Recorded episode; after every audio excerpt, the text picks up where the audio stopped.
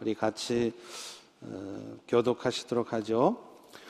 예수께서 헌금함을 대하여 앉으사 무리가 어떻게 헌금함에 돈 넣는가를 보실세 여러 부자는 많이 넣는데 한 가난한 과부는 와서 두 랩돈 곧 한 고드란트를 넣는지라.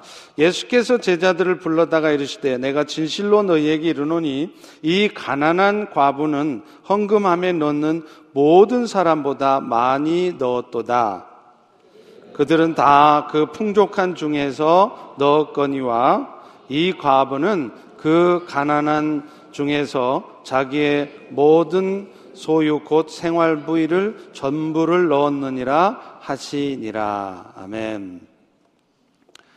목사님들이 설교하기 제일 꺼려하고 부담스러워 하는 설교가 바로 헌금에 대한 설교입니다. 마치 교회가 헌금이나 강요하는 무슨 사이비 집단처럼 여겨질까 생각되기 때문입니다. 그러나 사실은 그렇기 때문에 오히려 더 헌금에 대한 설교가 필요합니다. 왜 우리 성도들은 헌금을 해야 하는지, 또 올바른 헌금 생활은 어떤 것인지 가르쳐 주고, 그래서 진정한 믿음의 삶을 살 수 있도록 해야 하기 때문입니다. 사실 헌금에 관한 설교를 갑자기 하게 되면 사람들은 그런 생각을 하기도 합니다. 혹시 교회 재정이 어려워졌나? 혹은 교회가 뭔가 일을 벌이려고 하나? 그런 생각을 하기도 하죠. 그러나 오늘 헌금에 관한 말씀을 전하게 된 이유는 마가복음 강해를 해 가다가 순서에 따라 하게 된 것입니다.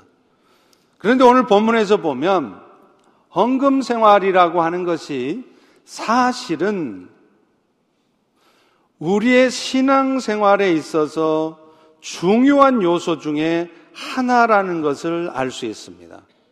다시 말하면 헌금 생활이 오늘 설교의 제목처럼 우리의 믿음의 증거가 될 수 있다는 말입니다.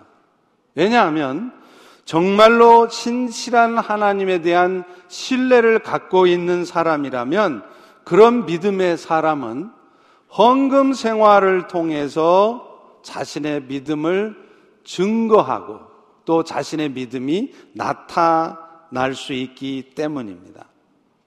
오늘 본문에서 예수님은 두 부류의 사람을 대조하고 있습니다. 한 부류의 사람은 헌금함에 돈을 많이 넣은 부자들이었고 또 하나는 두랩돈, 그러니까 아주 적은 돈을 넣은 가난한 과부였습니다. 우리 다 같이 41절, 42절을 다시 한번 읽어봅니다. 시작. 예수께서 헌금함을 대하여 앉으사 무리가 어떻게 헌금함에 돈 넣는가를 보실세 여러 부자는 많이 넣는데 한 가난한 과부는 와서 두 랩돈 한 고드란트를 넣는지라. 예루살렘 성전에는 여자들도 들어가는 여인의 뜰이라는 곳이 있었습니다. 그런데 거기에는 나팔 모양의 헌금괴가 13개가 설치되어 있었다고 합니다. 그래서, 그래서 성전에 드나들면서 의무적으로 내야 되는 성전서리를 내거나 혹은 제사 드릴 때 재물을 드려야 되는데 재물을 못 드린 사람이 대신에 헌금을 할 때 그 헌금함에 넣는 것이죠. 그래서 제사장들은 거기에서 나오는 헌금과 성전세를 가지고 성전을 운영하는데 그것을 사용했던 것입니다. 그런데 예수님은 지금 그 중에 돈을 많이 넣는 부자하고 아주 적은 돈을 내는 가난한 과부를 본 것입니다.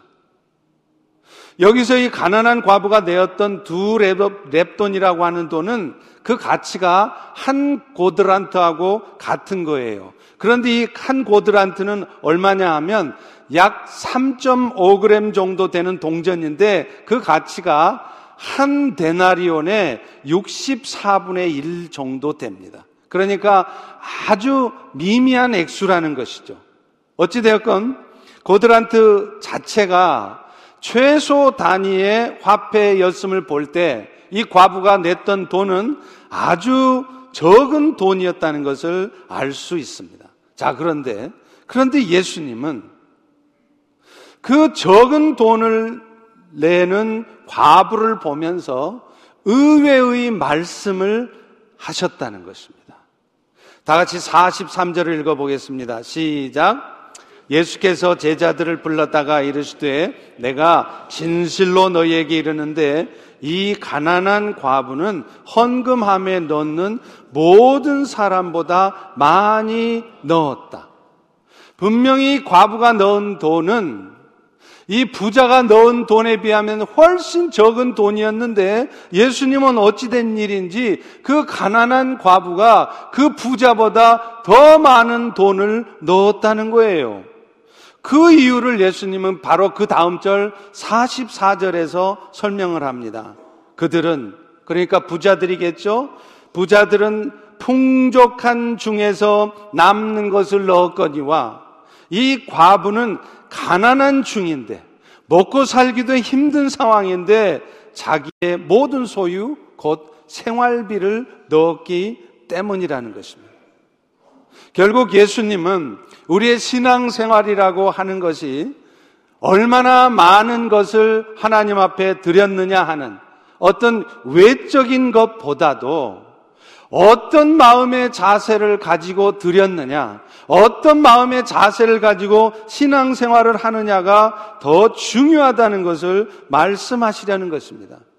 그래서 비록 가진 것이 없어도 오늘 본문의 과부처럼 그야말로 생활비가 걱정되는 상황에서도 하나님께서 원하신다면 또 하나님께 필요한 일이라면 자기의 것을 아낌없이 드릴 수 있는가를 보신다는 것이죠.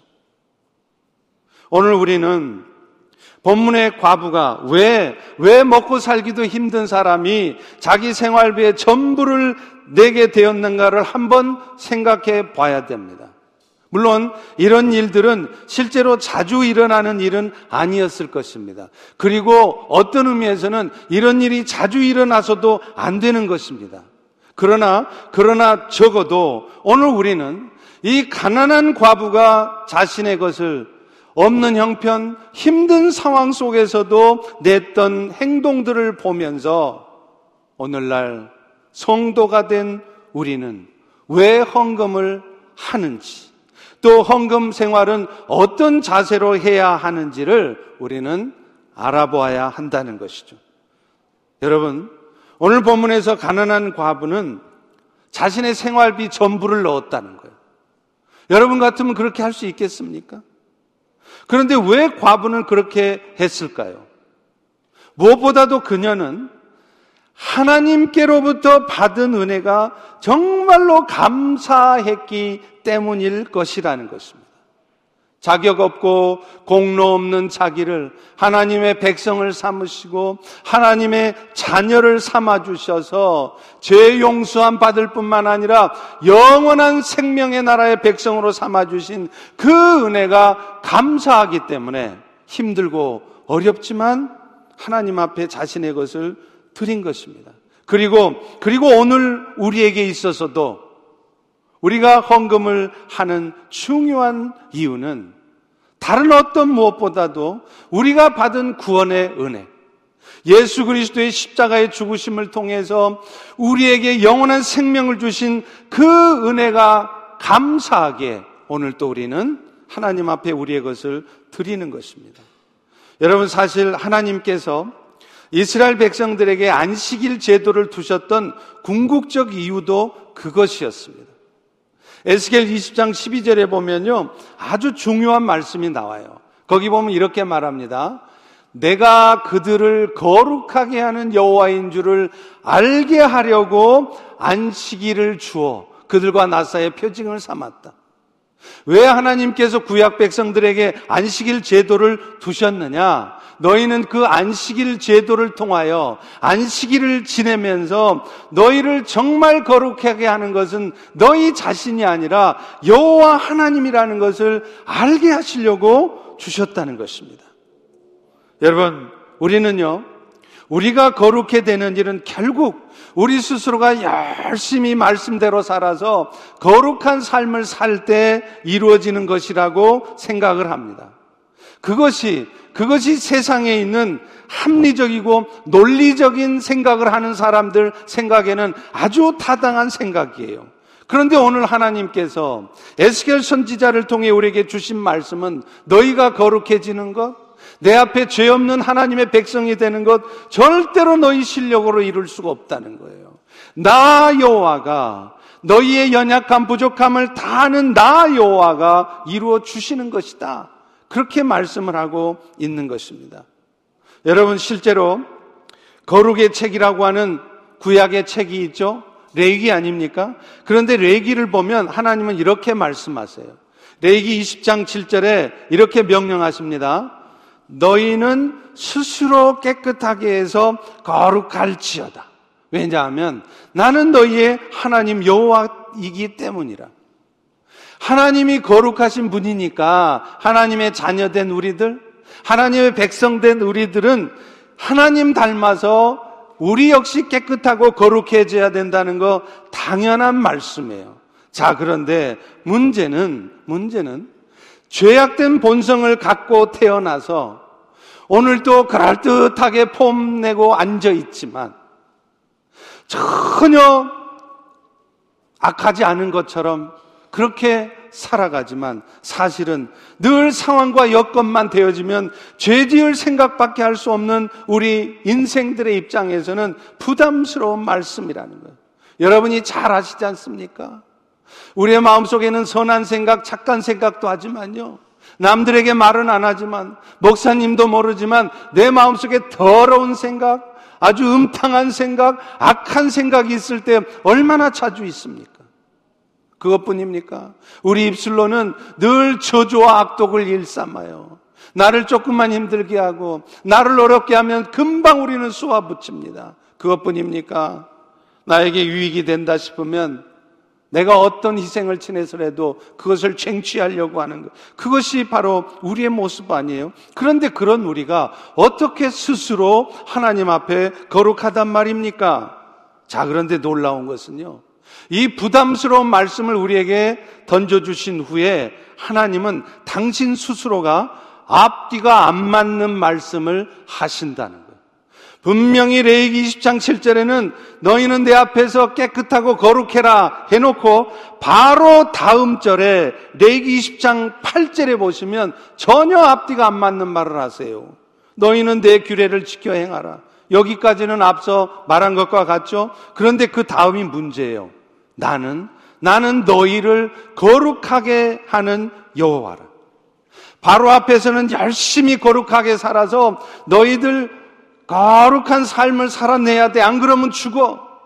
그래 놓고 나서 바로 다음 절에 뭐라 그러냐? 그런데, 그런데 그 거룩은 너희 실력으로 이루어낼 수 있는 게 아니야. 나 여호와가 이루는 것이야. 이렇게 말씀하시는 거예요. 여러분 이것을 어려운 말로 신적 명령이라고 하는 것입니다. 하나님께서 명령을 내려놓으시고 그 명령을 이루어낼 실력도 능력도 없는 것을 뻔히 아시기에 그 명령을 당신 스스로가 이루어 내시는 것입니다. 그렇습니다. 오늘 우리는요, 스스로의 힘으로는 도저히 거룩해질 수 없는 존재들이에요. 그래서 하나님께서는 너희는 거룩하라고 명령하신 다음에 당신 스스로 그 거룩을 이루어 주시는 분인 것을 선언하신 것입니다. 그래서 구약 백성들에게 안식일 규례를 정해 주신 이유도 바로 그것 때문이에요. 거룩을 이루어서 하나님의 안식에 들어가는 일, 그 일이 인간의 노력으로 이스라엘 백성들이 하나님의 말씀을 지켜서 되는 일이 아니라는 것입니다. 그래서 하나님께서 스스로 그 일들을 이루어 주시는데 어떻게 하시느냐? 하나님의 아들 독생자 예수를 보내주셔서 그 예수님이 십자가의 대속의 죽음을 통해서 그 일을 이루시겠다는 것이죠. 그래서 하나님은 그 아들이 와서 그 안식을 너희들에게 줄 때까지 그 안식을 기대하고 그 안식을 바라보라고 정해 주신 것이 바로 안식일 규례인 것입니다. 그래서 여러분이 복음서에 보면은요, 참 예수님은 이상하신 분이라는 것을 알 수 있어요. 복음서에 보면 예수님이 얼마나 많이 병을 고치시고 귀신을 쫓아내고 여러 기적들을 나타내십니까? 그런데 참 묘한 것은요. 복음서에 적어도 기록된 부분을 보면 예수님은 이 일들을 주로 언제 하시느냐? 주중에 안 하세요. 꼭 안식일에 하십니다. 유대주의자들 입장에서는 난리 날 일이죠. 그들은 안식일에는 아무것도 해서는 안 된다고 생각하는 사람들입니다. 그런데 그런 안식일에 예수님은 억지로 병 고치시고 이런저런 일들을 하니까 유대주의자들이 그런 예수님을 좋아할 리가 있겠습니까? 그런데도 예수님은 그런 유대주의자들의 반응을 뻔히 알면서도 일부러, 일부러 꼭 안식일에 병을 고치시고 그 일을 하시는 것이에요. 그러고 나서 예수님은 왜 당신이 그렇게 하시는지 그 이유를 스스로 밝히십니다. 그게 마태복음 12장 8절이에요. 인자는 안식일의 주인이니라.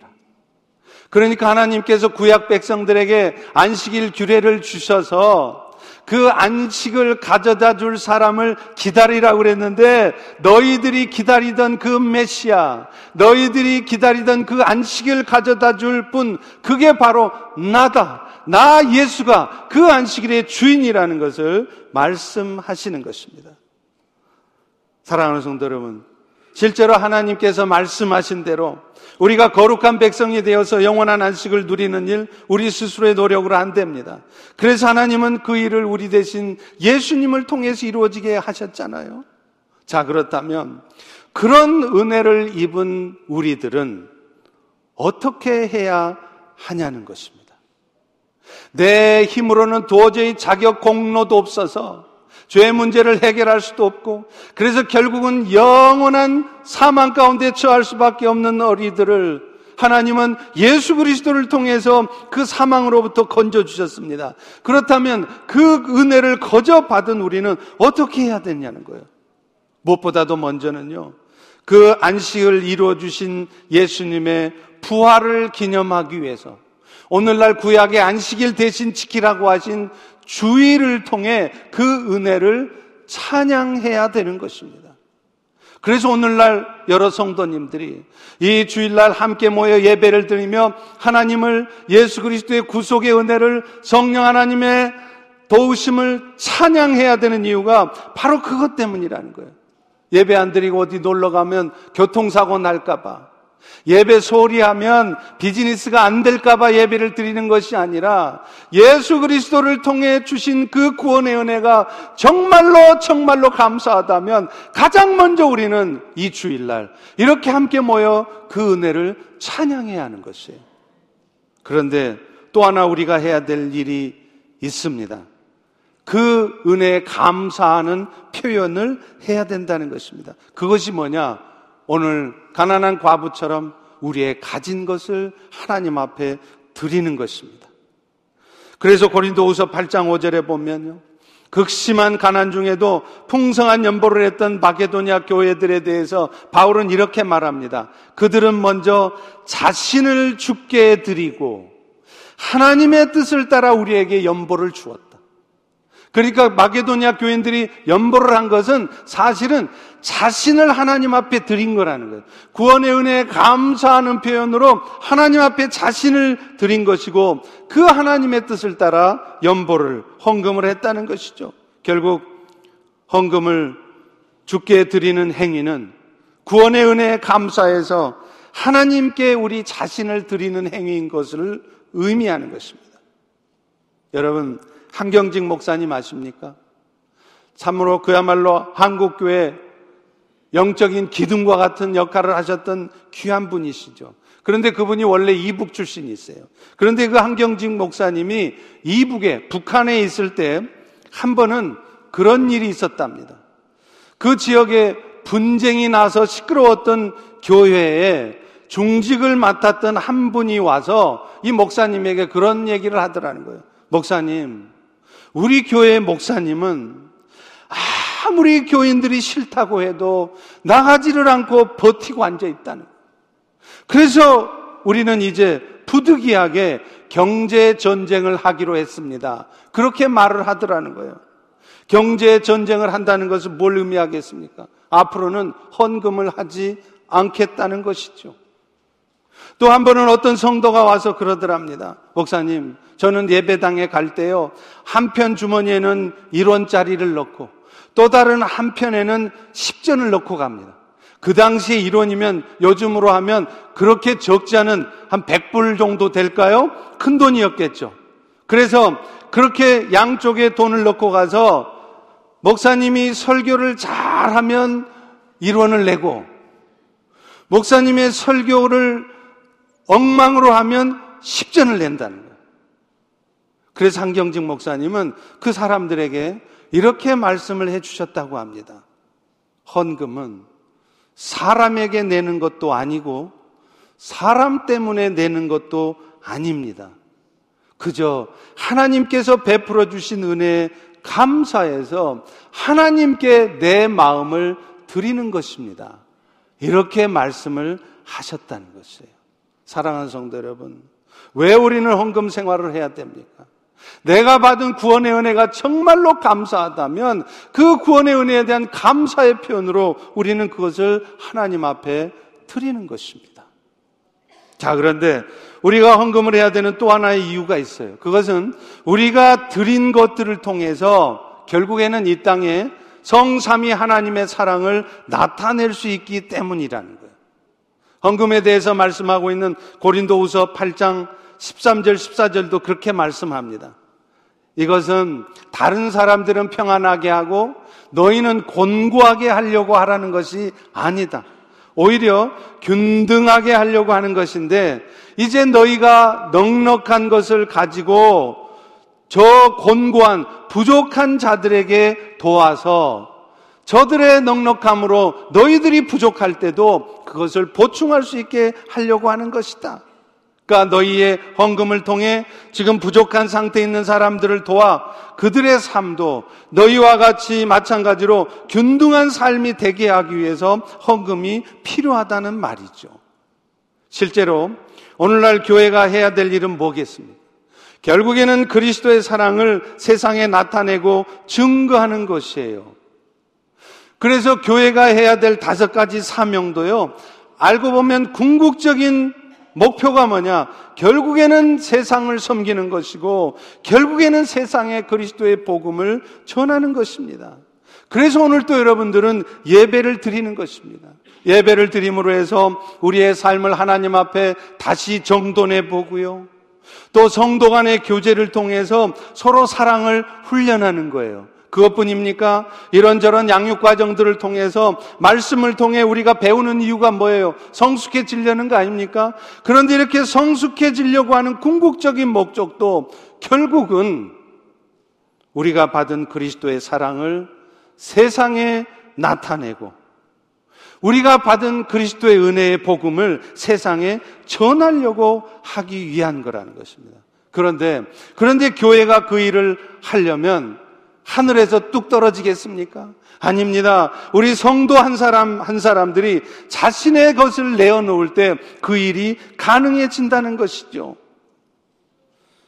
신명기 15장 11절에 보면 하나님의 백성들이 사는 성 중에도 가난한 자들이 항상 있다고 말을 해요. 아니, 하나님의 축복을 받은 성이면 하나님의 은혜를 입은 자들이 사는 동네면 가난한 사람 한 사람도 없고 다 잘 살아야 되잖아요. 그런데 신명기 15장 11절은 이렇게 얘기합니다. 땅에는 언제든지 가난한 자가 그치지 아니하겠으므로 내가 너희에게 명하노니 너는 반드시 너의 땅 안에 너의 형제 중 곤란한 자 궁핍한 자에게 네 손을 펼지라. 여러분 실제로 우리 주변에 보면 가난해서 우리 도움이 필요한 사람이 있지 않습니까? 예수 믿어 신앙생활 잘하고 살지만 여전히 경제적인 어려움은 있어서 다른 사람들의 도움이 필요한 사람들이 있잖아요. 아니 예수 믿으면 다 비즈니스도 잘 되고 경제적 어려움 없어야 되잖아요. 그런데 왜 우리 교회에도 이 땅에 많은 교회들도 그렇게 가난하고 힘든 사람들이 있습니까? 하나님이 그렇게 하시는 이유가 있다는 거예요. 그런 가난한 사람들을 도움으로 해서 우리를 통해서 하나님의 사랑이 세상에 드러나게 해야 된다는 것입니다. 그리고 무엇보다도 그 과정을 통해서 그 도움을 주는 과정을 통해서 우리 자신이 하나님이 예비하신 더 큰 은혜를 경험하게 하시려고 그렇게 하신다는 거예요. 여러분, 아까 앞서도 예루살렘의 성전에 들어가면 13개 헌금함이 있다고 그랬잖아요. 무슨 헌금함이 그렇게 많습니까? 그런데 그 헌금함의 용도가 달랐습니다.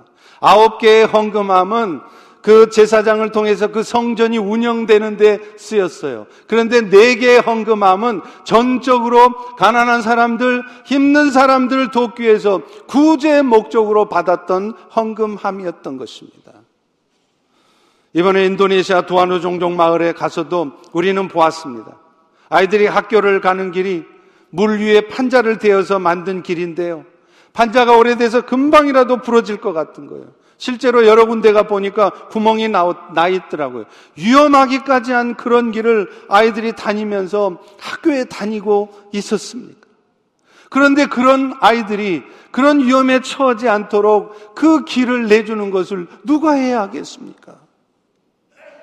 그것뿐입니까? 지금도 아프리카에 가면 마실 물조차 없어서 몇 마일을 걸어가서 그것도 흙탕물을 길어다 먹는 사람들이 있어요. 그래서 아프리카에는 피부병도 많고 설사병도 많은 것입니다. 단돈 일불이 없어서 아이들이 굶을 수밖에 없고 그래서 먹을 것을 먹지 못하니까 면역력이 떨어져서 아이들이 감기만 걸려도 죽는 거예요. 1년에만 해도 죽는 아이들이 수백만 명입니다. 저는 그런 걸 생각하면 얼마나 하나님 앞에 부끄럽고 죄송한지 모르겠어요. 저 역시도 하나님 주신 것을 소중하게 아주 아껴서 잘 써야 되는데 그런 것을 잊어먹을 때가 있습니다. 그럴 때마다 그렇죠, 하나님. 이게 얼마나 귀한 것인데 왜 내가 이렇게 사용하고 있습니까? 정말 하나님 앞에 죄송할 때가 있습니다. 여러분, 그런데 그런 아이들을 돕는 일, 바로 우리가 하는 헌금을 통해서 이루어지는 것입니다. 그래서 그 도움이 필요한 사람들에게 그들의 필요를 채워줄 수 있기 위해서도 오늘 우리는 우리의 것을 하나님 앞에 드리는 것입니다. 자, 그런데 이렇게 자신의 것을 내어놓을 때는요, 우리는 절대로 인색하거나 아쉬운 마음으로 하면 안 된다는 것이죠. 왠지 아십니까? 사실은 그 일은 우리가 마땅히 해야 될 일이기도 하지만 우리로 하여금 더 놀라운 하나님의 사랑을 경험하게 하는 것이기 때문이에요. 고린도후서 8장 2절에 보면 마케도니아 성도들은 환란의 많은 시련 가운데서도 극심한 가난 가운데서도 넘치는 기쁨을 가지고 마지못해서 막 얼굴 찡그리면서가 아니라 넘치는 기쁨을 가지고 풍성한 연보를 했대요.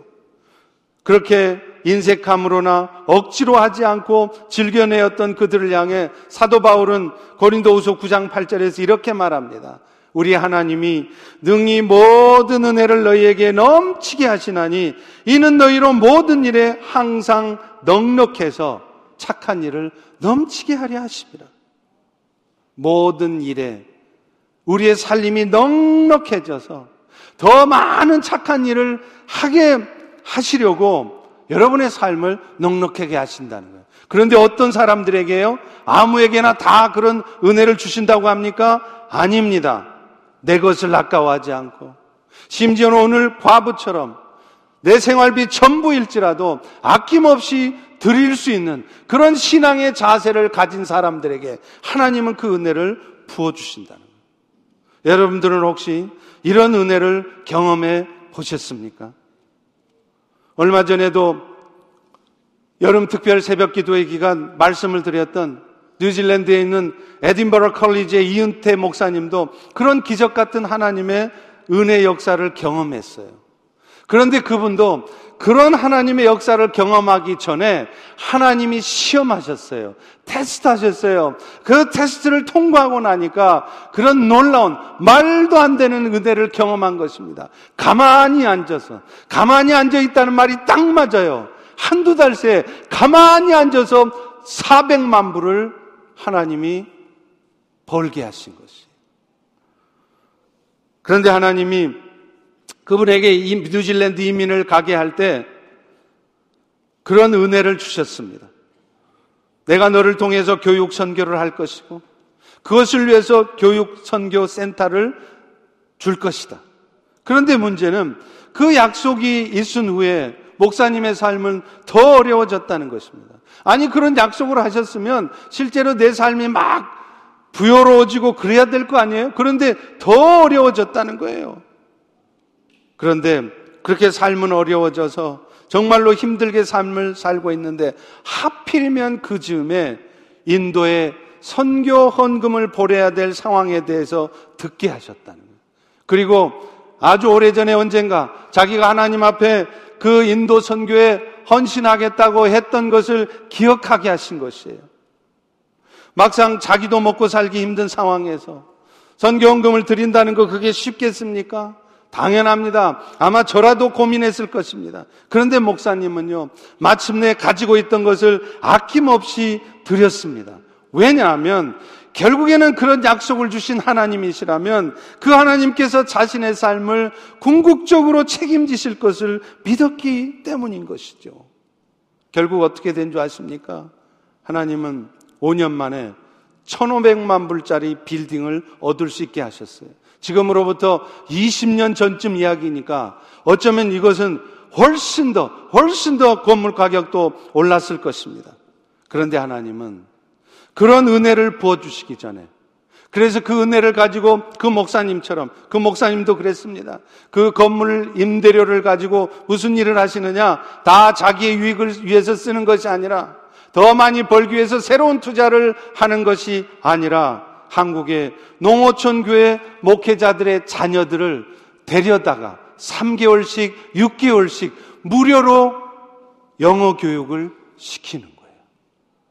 그런데 하나님은 그런 은혜를 부어 주시기 전에 그가 그런 축복에 합당한 자인가를 시험하신 것입니다. 그리고 그 훈련 중에 하나가 자기도 어려운 상황에 있지만 하나님께 나의 것을 드릴 수 있는가를 보시는 것입니다. 이 훈련은 그런데 한 번으로 끝나지 않았습니다. 기적 같은 하나님의 역사로 빌딩을 얻은 후에도 왔다고 합니다. 하나님께서 거저 얻게 하신 빌딩이 11층짜리였는데요. 문제는 그 빌딩의 8개 층이, 8개 층이 3년 넘게 렌트가 안 나가는 거예요. 그러니 사실 전 주인도 그런 건물 가지고 있어 봐야 세금만 내야 되니까 어떤 미친놈이 와서 사겠다고 그러니까 싼 값에 얼른 팔아버린 거예요. 그래서 이 목사님은 그 1500만 불짜리 빌딩을 400만 불에 샀던 것입니다. 자, 그런데 문제는 그 8개층의 빌딩이 임대가 안 나가는 것이죠. 그런데 그런 상황에서 하나님은 목사님에게 어떤 마음을 주시느냐면 네가 뉴질랜드에 있는 모든 선교 단체를 불러들여서 그 빌딩에서 무료로 그 빌딩을 사용할 수 있도록 해줘라. 목사님도 고민하셨을 것입니다. 그런데 마침내 결단을 하십니다. 그래서 뉴질랜드에 와 있는 선교단체 12개 단체를 불러드립니다. 그래서 건물 임대료를 받지 않을 뿐만 아니라 심지어는 유틸리티 비용까지 건물 관리비까지 일절 받지를 않습니다. 저도 그곳에 갔을 때 그 목사님하고 함께 그 로얄층에 있는 높은 층도 아니에요. 2층 로얄층에 그 선교단체를 다 주면서 그래서 제가 그 목사님과 함께 그 선교단체를 한번 쭉 방문했어요. 그랬더니 어쨌는 줄 아세요? 그 선교단체 사람들이 대부분 다 백인들입니다. 키위라 그러죠. 그 백인들이 목사님이 오기만 하면 그 자리에서 벌떡벌떡 일어나요. 그래서 한국식으로 인사를 합니다. 왜 그럴까요? 사무실을 공짜로 쓰게 하는데요. 유틸리티 비용도 안 받는데요. 그러니 얼마나 감사하겠어요. 그런데 여러분, 그가 이런 믿음의 결정을 하게 된 이유가 뭘까요? 하나님께서, 신실하신 하나님께서 반드시 약속을 하신다는 것은 이루신다는 믿음이 있었기 때문에 그렇습니다. 그래서 자기가 손해보고서라도 그것을 드린 것입니다. 그럴 때 어떤 일이 벌어진 줄 아십니까? 선교단체 무상으로 임대를 해준 후부터 정확히 한 달이었습니다. 3년 동안 전혀 임대가 나가지 않던 그 사무실 8계층이 한꺼번에 임대가 다 나가버렸어요. 어디서 왔느냐? 뉴질랜드 국세청. 우리 미국의 IRS죠. 그 국세청이 그 마나, 마나우카라는 그 도시로 전체가 이주를 해서 그 목사님의 빌딩 8계층을 다 쓴 거예요. 그것도 25년 장기 임대로 말이죠. 여러분, 이게 우연이겠습니까? 마태복음 6장 19절을 말씀합니다. 너희를 위해서 보물을 땅에 쌓아두지 말라. 그런데 이 말씀을 보면 보물을 땅에 쌓아두지 않는 일이 사실은 너희를 위한 일이라고 말씀해요. 왜 그렇게 말씀하실까요? 그렇게 하고 있으면 좀과 동록이 해해서 도둑이 구멍을 뚫고 도둑질하기 때문이라는 것이죠. 여러분, 모아두고 있으면 그것이 모아둔 대로 그대로 있지 않습니다. 한순간에 날아가는 일이 생기는 것이죠. 멀쩡하던 남편, 멀쩡하던 아내가 바람이 나든지, 무슨 아내든 자식이든 큰 병이 나든지, 사업상에 큰 어려움이 닥쳐서 수십 년 동안 안 쓰고 애껴놓았던 것들 한순간에 사라지는 일이 생긴다는 말입니다. 여러분 기억하십니까? 옛날에 한참 고구마 전도왕이라고 유명했던 분이 계세요. 지금은 그분도 목사님이 되셨지만 그때는 집사님이었죠. 김기동 집사님. 그분이 사업하실 때 간증이 있어요. 그는 하나님 앞에 소원을 했습니다. 하나님, 하나님께서 만약에 내 사업을 축복해 주시면 내가 10의 1조가 아니라 10의 5조라도 들여서 주님의 일에 쓰겠습니다. 그런데 정말로 그분에게는 하나님의 특별한 은혜가 임해서인지 그렇게 사업이 잘 되더라는 거예요. 그래서 한 번은 11조를 300만 원을 하게 될 정도로 사업이 잘 됐답니다. 그런데 이 얘기가 언제냐? 지금으로부터 거의 30년 전 일이에요. 여러분, 그때 돈으로 3천 불을 11조를 했다면 지금으로 하면 거의 3만 불을 11조를 한 겁니다. 한 달에요. 그러니 얼마나 많은 돈을 번 것입니까? 그래서 11조를 하려고 하는데 처음 그야말로 100불, 200불, 11조 할 때는 안 아깝더래요. 기꺼이 했대요. 그런데 3천불을 11조를 하려니까 갑자기 아까운 생각이 들더랍니다. 그래서 3천불을 봉투에 넣었다가 집에 나서서 차에 타서 천불을 빼고 또 예배 시간에 헌금 전에 뭐 특송하고 뭐 기도하고 하잖아요. 그 시간에 또 몰래 천불 빼고 그래서 천불만 헌금을 했대요. 그랬더니 어떤 일이 벌어진 줄 아십니까? 바로 그 다음 주에 전혀 생각지도 않은 일이 터져서 정확하게 2천불이 생돈 나가는 일이 터지더라는 거예요. 여러분 무엇을 가르쳐 주는 것입니까? 그러나 반대로 마태복음 6장 20절은 또 이렇게 말씀합니다. 오직 너희를 위해서 보물을 하늘에 쌓아두라. 거기는 좀이나 동록이 해야지 못하며 도둑이 구멍을 뚫지도 못하고 도둑질도 못한다. 보물을 하늘에 쌓아두는 일도 결국은 하나님이 기뻐하실 일이겠죠. 그런데 사실은 그게 자기 자신을 위한 일이라는 거예요. 여러분을 위한 일이라는 거예요. 왜요?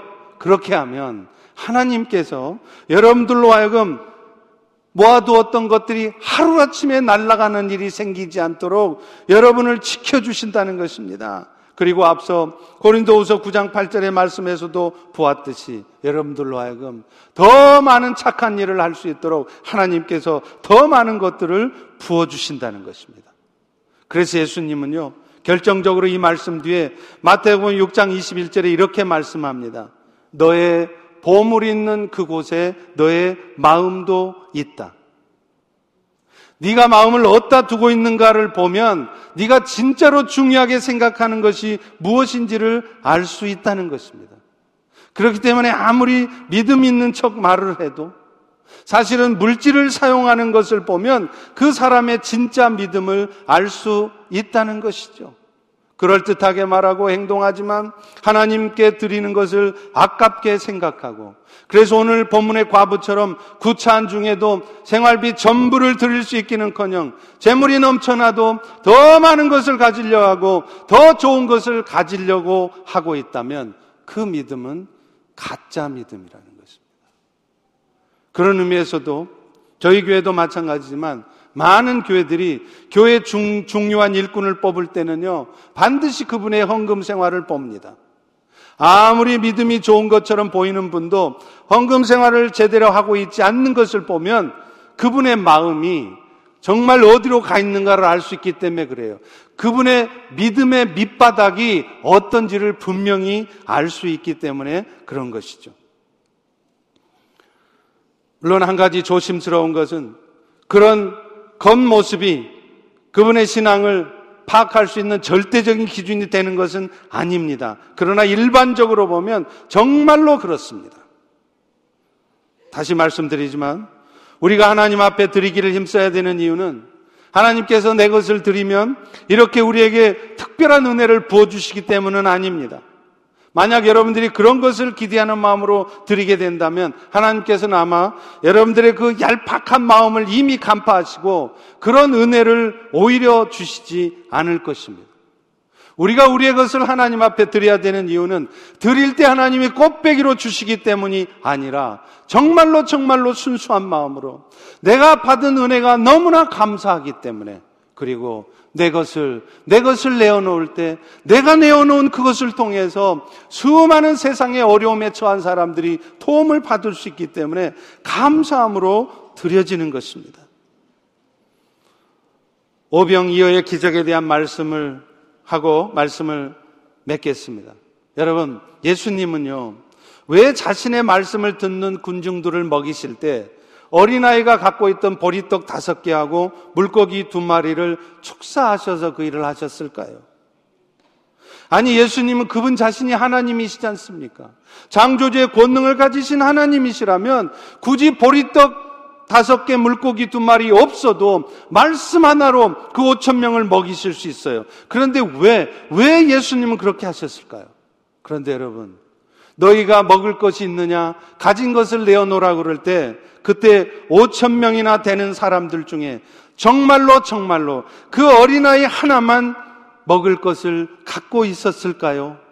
저는 절대로 아니라고 생각합니다. 그 5천 명 중에는 틀림없이 어쩌면 그 아이가 가지고 있었던 것보다 훨씬 더 많은 것을 갖고 있었던 사람이 있었을 거예요. 그러나 그들은 자기의 것을 내어놓지 않았습니다. 물론 그들이 자기의 것을 내어놓지 않는 데는 나름의 이유도 있었겠죠. 어떤 사람은 정말로 내 것이 아까워서, 내 것이 아까워서 내어놓지 않은 사람도 있었을 거라. 겁니다. 그러나 또 어떤 사람들은 내 것이 아까워서가 아니라 얼마든지 내어놓을 수 있는데 내가 이것을 내어놓는다고 그래서 5천 명이나 되는 사람을 어떻게 먹일 수 있겠느냐? 결국 자기 생각 가운데 안 내놓은 것입니다. 그런데 그 어린아이는 어땠습니까? 복잡하게 생각하지 않았어요. 어렵게 생각하지 않았습니다. 그저 말씀하신 대로 순수하게 아멘 순종해서 내어놨습니다. 그럴 때 어떤 일이 일어났죠? 보리떡 다섯 개, 물고기 두 마리가 5천 명이 먹고도 남을 정도로 뻥 튀겨졌어요. 사랑하는 성도 여러분. 우리가 우리의 것을 내어놓을 때는 그 다음 일은 생각할 필요가 없어요. 그 보리떡 다섯 개를 가지고 예수님께서 뻥튀기를 하셔서 5천 명을 먹이시든 아니면 그 보리떡 다섯 개를 아주 잘게 나누어서 5천 명을 나눠 주시든 그것은 주님이 알아서 하실 일이에요. 비록 작은 것이지만 오늘 본문에 나오는 과부처럼 주님이 주신 은혜가 너무도 너무도 감사하게 어린아이처럼 복잡하게 생각하지 않고 단순하게 그것을 내어놓을 때 그 위에 놀라운 기적의 역사가 나타난다는 것을 우리에게 보여주는 것입니다. 사랑하는 성도 여러분, 이런 역사가 우리의 삶 속에도 여러분의 비즈니스와 여러분의 가정에도 우리 교회에도 일어날 수 있기를 간절히 소망합니다. 우리 펠로시 교회 모든 성도들의 직장, 사업장, 이것저것에서 이런 간증들이 터져 나오기를 간절히 소망합니다. 기도하겠습니다. 하나님, 오늘 우리에게 왜 우리의 것을 하나님 앞에 내어 놓게 되는지, 또 그럴 때 우리의 마음은 어떠해야 되는지 알게 하시니 감사합니다. 보리떡 다섯 개와 물고기 두 마리를 순수한 마음을 가지고 내어놓던 그 어린아이처럼 가난하고 힘든 상황 가운데 있지만 주님 주신 은혜를 기억하면서 아낌없이 생활비 전부까지 내어놓을 수 있었던 그 과부처럼 우리의 믿음이 우리의 삶을 통해 증거될 수 있도록 도와주시옵소서. 그래서 하나님이 기뻐하시는 많은 일들이 더 많이 일어나고 더 많이 이루어져 갈 수 있도록 은혜 베풀어 주시옵소서 예수님 이름으로 기도합니다. 아멘. 우리